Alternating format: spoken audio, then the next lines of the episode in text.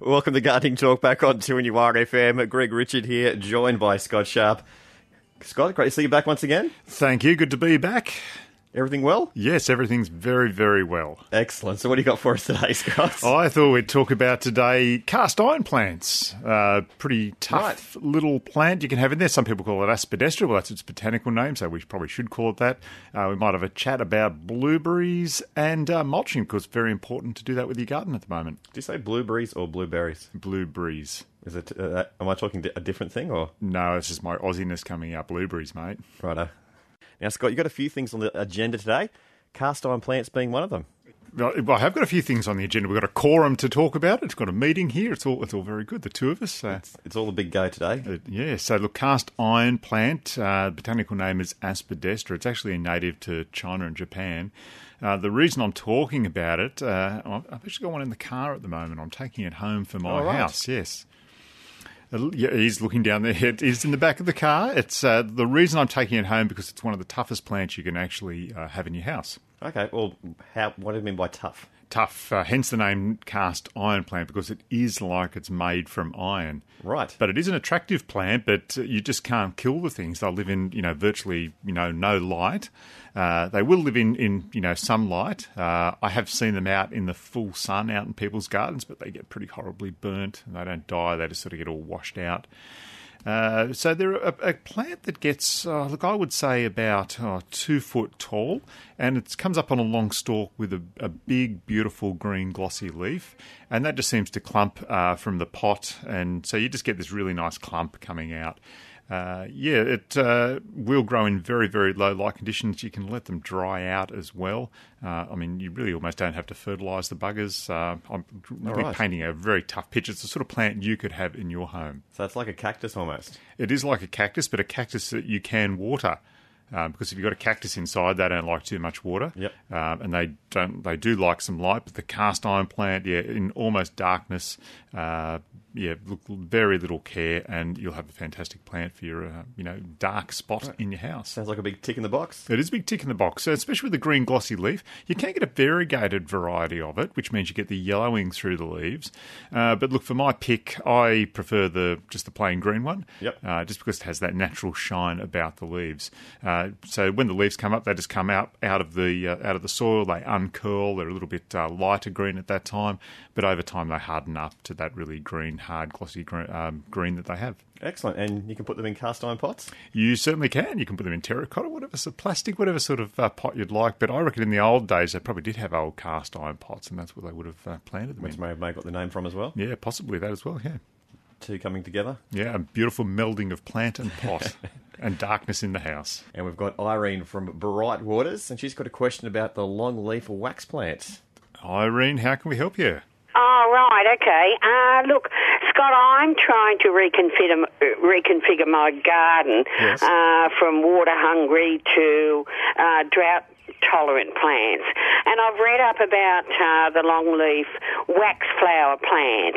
Um, I've got a really long driveway, um, and I'm just sort of considering that maybe that might be the better choice. What's your thoughts? Yeah, look, that's not a bad plant at all. The other plant is uh, a plant like Geraldton wax, which can be nice, uh, quite nice Yep. for you. Um, look, some people call it uh, native Daphne, um, the one that you're looking at, the longleaf wax flower. Um, Yep. Yeah, so look, a, a really nice little plant. The trouble with natives, though, you just have to be careful about how you're fertilising them. And if you want to keep them hedged, uh, you have to prune them, uh, I guess, more often in smaller amounts rather than uh, let them get all, you know, all rangy and out of shape. And uh, then So go and does that mean that you prune them just after flowering, Scott? Yes, you absolutely do. That, and look, that's the rule of thumb with most plants out there. Um, so certainly, once the plant has finished flowering, that's when you can go and give it a light prune. But generally, throughout the year, you just try and nibble away at it so it doesn't get all long and rangy and woody, and then you go, oh no, I've got to prune that, and because you can Right. often harm the, you know, they just don't like being pruned back heavily native. So yeah, look, just some gentle pruning is fantastic. Okay, and and you know, I mean, uh, what I've read, it says that you know, once established, uh, that they don't need any form of water. Is that true? Look, that look, uh, most plants do need some sort of water, especially if we get those really, really hot days and extended periods of those hot days. Uh, but certainly, once a plant is established, yes, you can cut back on the watering for it. Okay, thanks for that. And look, just one more question, and that is um, uh, I understand there's a whole different uh, species of the longleaf wax flower. Um, what would be the one you would recommend? Oh, look, I, I would uh, go to you. Look, and the best place, one of the best places to go to, uh, try and find a, a nursery that specialises in natives, and just go and see what varieties they have there. Uh, you can get them in pinks as well, so they're a really nice colour to have if that's going to match in with your decor. Okay, fine. And and what's the name of the pink one? Oh, you've got me on that one. I just, I just call it uh, Geraldine wax in a pink form. Oh, okay, Yeah, yeah, fine. okay. Oh, Scott, thank you so much. I really do appreciate that information. You know, I'm not much good with colours here, Irene. Oh, right, no, but I do appreciate the fact that, you know, we need uh, to make sure we've got drought tolerant plants. Yeah, look, it is a really good way to still have beautiful, you know, hed- a hedging type plant and just fill up the space rather than having grass as well. Uh, driving over here today, I noticed a, a garden outside a doctor's surgery where they'd actually, you know, rather than having turf there, they'd got uh, a form of lamandra, which is a low growing grass, you know, gets about two or three feet high. And they just filled up the whole space with that and it looked really, really good. Isn't that great? Yeah, it is a good idea at this point. Yeah, we have to be so conscious. Yeah, we really do. And there are alternatives out there. Thanks for that, Scott. Really appreciate your help. Thank you, Irene. Have a nice afternoon. Thank you, bye. Bye bye. We've got Ian now from Wall's End, and he needs advice about planting fruit trees. Hello, Ian. How can we help you, mate? Oh, good day, Scott. Um, yeah, I was keen to plant. Um, I've got some citrus in a north-facing backyard in Wallsend, and I was keen to sort of maybe plant some apple trees or and things like hazelnuts and maybe even blueberries. But they all say they need a certain amount of chill hours Yes. between you know 700 and 1500. I was wondering how many chill hours does Newcastle have? Not that, not that many to grow apples, uh, hazelnuts and blueberries. I can vouch for blueberries; they'll do very, very well. Uh, apples. Uh, look, you hear stories about people who have them out around Cessnock, you know, in little hollows out around there, uh, where you Mm. do get enough chill. But largely, it's west of the ranges uh, with apples. Uh, but look, people do, you know, they do get some results. So yeah, give it, give them a try. Uh, maybe just one apple plant or two apple plants in there to see how you go. But it, it is that we just don't have enough chill, uh, and often the, the apples that you do get uh, don't uh, turn out to Might Hmm. be big, very good. Yeah, or even big enough on the on the vi- on the plant.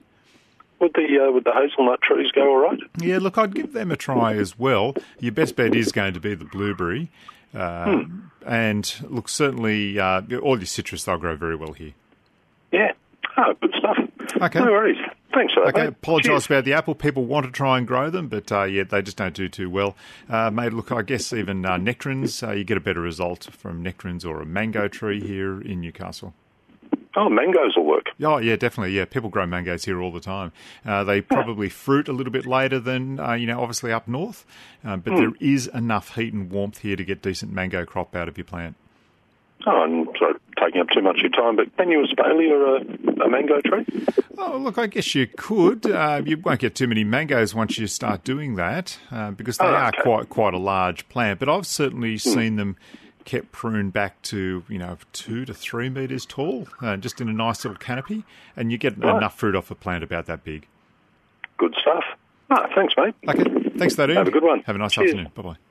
You can't go wrong with mangoes, though, can you? You can't go wrong with mangoes. Uh, they've been, I reckon, they've been especially nice this year. Well, the ones I've had have been.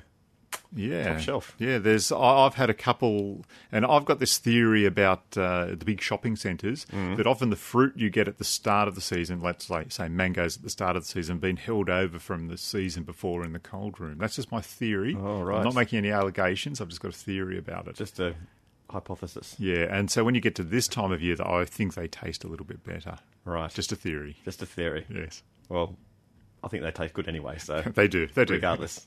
Now, one of the things on the agenda today, Scott, blueberries or blueberries, Blueberries. depending on how you want to pronounce it. Mm. I know I've cut out when I, when I actually hear you say it to me, I've cut out an e, a couple of vowels, a couple of r's there, and I've just turned it into yeah. Until your game show at the moment. It really is at the moment, but they are a lovely little plant. I was having a bit of a rave about them on Friday with Todd. And I thought I'd talk about them a little bit more depth today, just how great a plant they are because they're so easy to look after. Very good for you, too. Yeah, apparently they're full of vitamin C.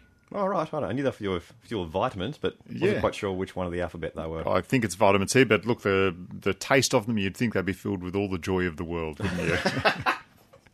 Have a bit of bit of cream as well, and I'm sure you're getting your dairy um, with the with them. All the mixtures. Yeah, everything you need. Uh, look, very easy that you can grow them in a pot at home. Uh, you don't need a you know huge you know Oh, plot okay, in yep. the garden. Uh, they get to about oh look, I'm doing the old hand thing again here. If you Okay. let them Bit over hip height. yeah, a bit of a hip height. They might get yeah, 80 centimetres tall or so. Uh, you can grow them out in the full sun. Uh, you can grow them in a little bit of shade as well, although I'd suggest you probably make that you know shade in summer after uh, 3 o'clock in the afternoon just to take the sting away. I reckon the only thing that actually comes and eats the blueberries are birds. They're the only little buggers that I've Right, yeah. actually found coming and actually harming the plant in any way. So you could put them on your back veranda or something, or Yeah, Or- cer- certainly, yeah. maybe not indoor, but No, not indoor. Back veranda, uh, out in the full sun. If you look, you- if you have got a garden bed, um, you cer- certainly can put them there. Probably not a fantastic looking plant, so it's not something you'd use as a you know as an ornamental plant Yep. either, because they can uh, you know semi lose their leaves in winter. And people often come in and they're a bit worried about their blueberry because it has you know oh, it's dropping some leaves in winter, but that's fine. They are semi deciduous. They're native to North America. Um, So I okay. guess up there you probably have to lose your leaves to survive because it gets a bit cold in places up a there bit snowy. a little bit snowy and cold.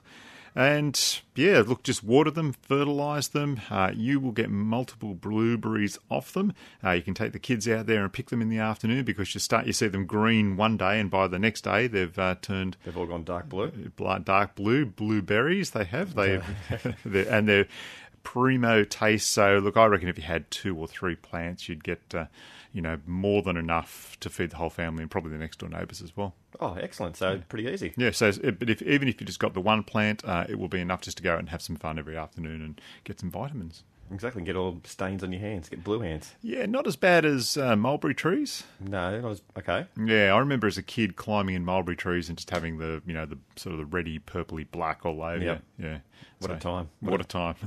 they, they certainly were. It's Guarding Talk back on 2NUR FM, and we've got Susan from Taralba, and she needs some advice about a lawn. Hello, Susan. How can we help you? Hello, hi Scott. Hi. Um, we have a terrible fly problem uh, that just hovers over our lawn.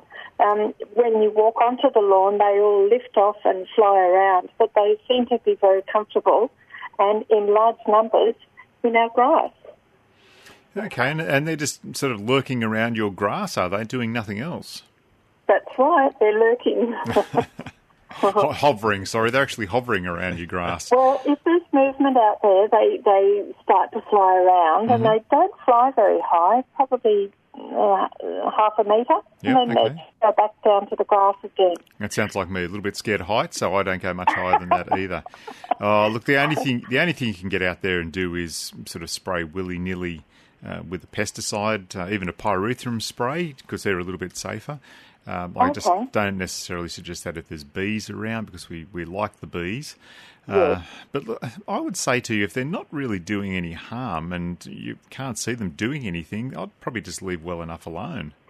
What the problem is, it's a very small backyard, and we have a very tiny back patio, and it's our back door. So we we sort of like have to rush in and out the door because the flies are active and flying about. Ah, Lots. okay, I I, s- mean, they're lots. I see what you mean. Yeah, look, in that case, I would get some pyrethrum and uh, go out there and have a bit of a spray around. It might be worth doing it around dusk as well. Uh, Okay. Yeah, when they become a little bit less active, and if they're sort of sitting on the grass, then you might be able to get a better shot at them. That's a, we'll give that a go. That's great. Okay. Yes. All right. Thank you. Thanks for that, Susan. Okay. You're welcome. Cheers. Bye. I'd be more worried if they were tsetse flies or you know bot flies or something like that. You hear sort of horrible ones coming out of Africa that do terrible damage. You don't want those ones. No, the tsetse fly. I remember I used to play a video game when I was like I was a kid, and the tsetse fly would actually come and kill you. It was an Atari video game. Right. Yeah, I have to show you that one. Oh, it was Yeah. Raiders of the Lost Ark. Was there? A, we sure that's the game? Yes, it was a Raiders of the Lost Ark game. Yes. Wow. Yep. I, Ts- tsetse flies came and got Indiana. didn't- I never realised I c- there was a game. Yep. I think it- maybe you're thinking Pitfall. No, no, it was uh, Raiders of the Lost Ark. It was very pixelated. I'll give it back then. I was only a young lad, but uh, yeah. So look, I really hope that Susan hasn't got the tsetse fly out there. I doubt she has here in Australia. Done with that. And the one that is responsible for the pig flu as well. Yeah, that doesn't sound good. No. Yeah. I don't like the idea of pigs dying. I No. like them. I like to eat them. It's Garthing Chalk back on 2NURFM if you've got a question for Scott Sharp. And we've got Padma from Windale, and she has got a question about blueberries. Ah. Padma, how, how can we help you? Yeah, I got blueberry growing in my pot, Yes? and I grow with the camellia, azalea, and rose potting mixture, Yes? and they grow very well. And they don't grow too big in the pot, you know. Yeah, they're really good. And look, you know, you know the reason why you they're doing well in that uh, camellia and azalea potting mixture is because blueberries actually do like a slightly acidic mix. Now, most potting mixes are you know neutral, slightly acidic, but when you get that camellia, But and- they are not that good. But if you put that potting mixture, you don't need because the blueberries is self-fertilizing plant. It. yes, I got the book here. I read the book, and they are self-fertilizing plant, and they grow so good. And I got the like the winter time they lose the leaf, yes, they do. and then it start flower after that. Winter it start flower too when they lose the leaves. Now, Padma, do Um, you get uh, you find any pest and disease, or do they look after themselves pretty well? Pretty well they look after. Only you water them, and I put some, you know, coconut mulch. Yes, coconut five mulch. I put that one, and it grows so good in the pot. My blueberry is covered with the fruit and everything, and I cover the you know the bed. You cover that thing for bed white. yeah, thing. the, the white netting, You yes, cover. yeah, I yeah, got from the that cover from the uh, Garden Express. Yes. and I cover it, and you put it in the sun, and it's so good and so much fruit. yes. And that the fruit is so tasty. You buy from shops, it's not that tasty. Uh, yeah, you, now you, that's my theory again as well about I think they kept kept in cold rooms. So when you are buying, you know, you, you're picking it off the tree, it's been ripened by the sun and everything tastes really good. And like you said, the only thing that gets them is birds. I reckon. You know, it's- No, no, no. You cover it. Yes, yes, but yeah, that's the only that's the only thing I can think of that actually comes and gets them. But if you cover them, no problems. No. And white cover. Yes. You cover it. I got from the Garden Express Yes, in the book I've seen, and I got from them, and I got the plant from there too. fantastic. Yeah. Okay, and Padma- they are very small plant and very cheaper too from there, and they grow very well. Excellent. Okay, well, thank you for that information, Padma. Yeah. Okay, we'll, Excellent. we'll talk to you later. Bye bye. Bye. It's always good when people come in and give us a bit more information. It is. I like to have the old tick of approval, the seal of approval.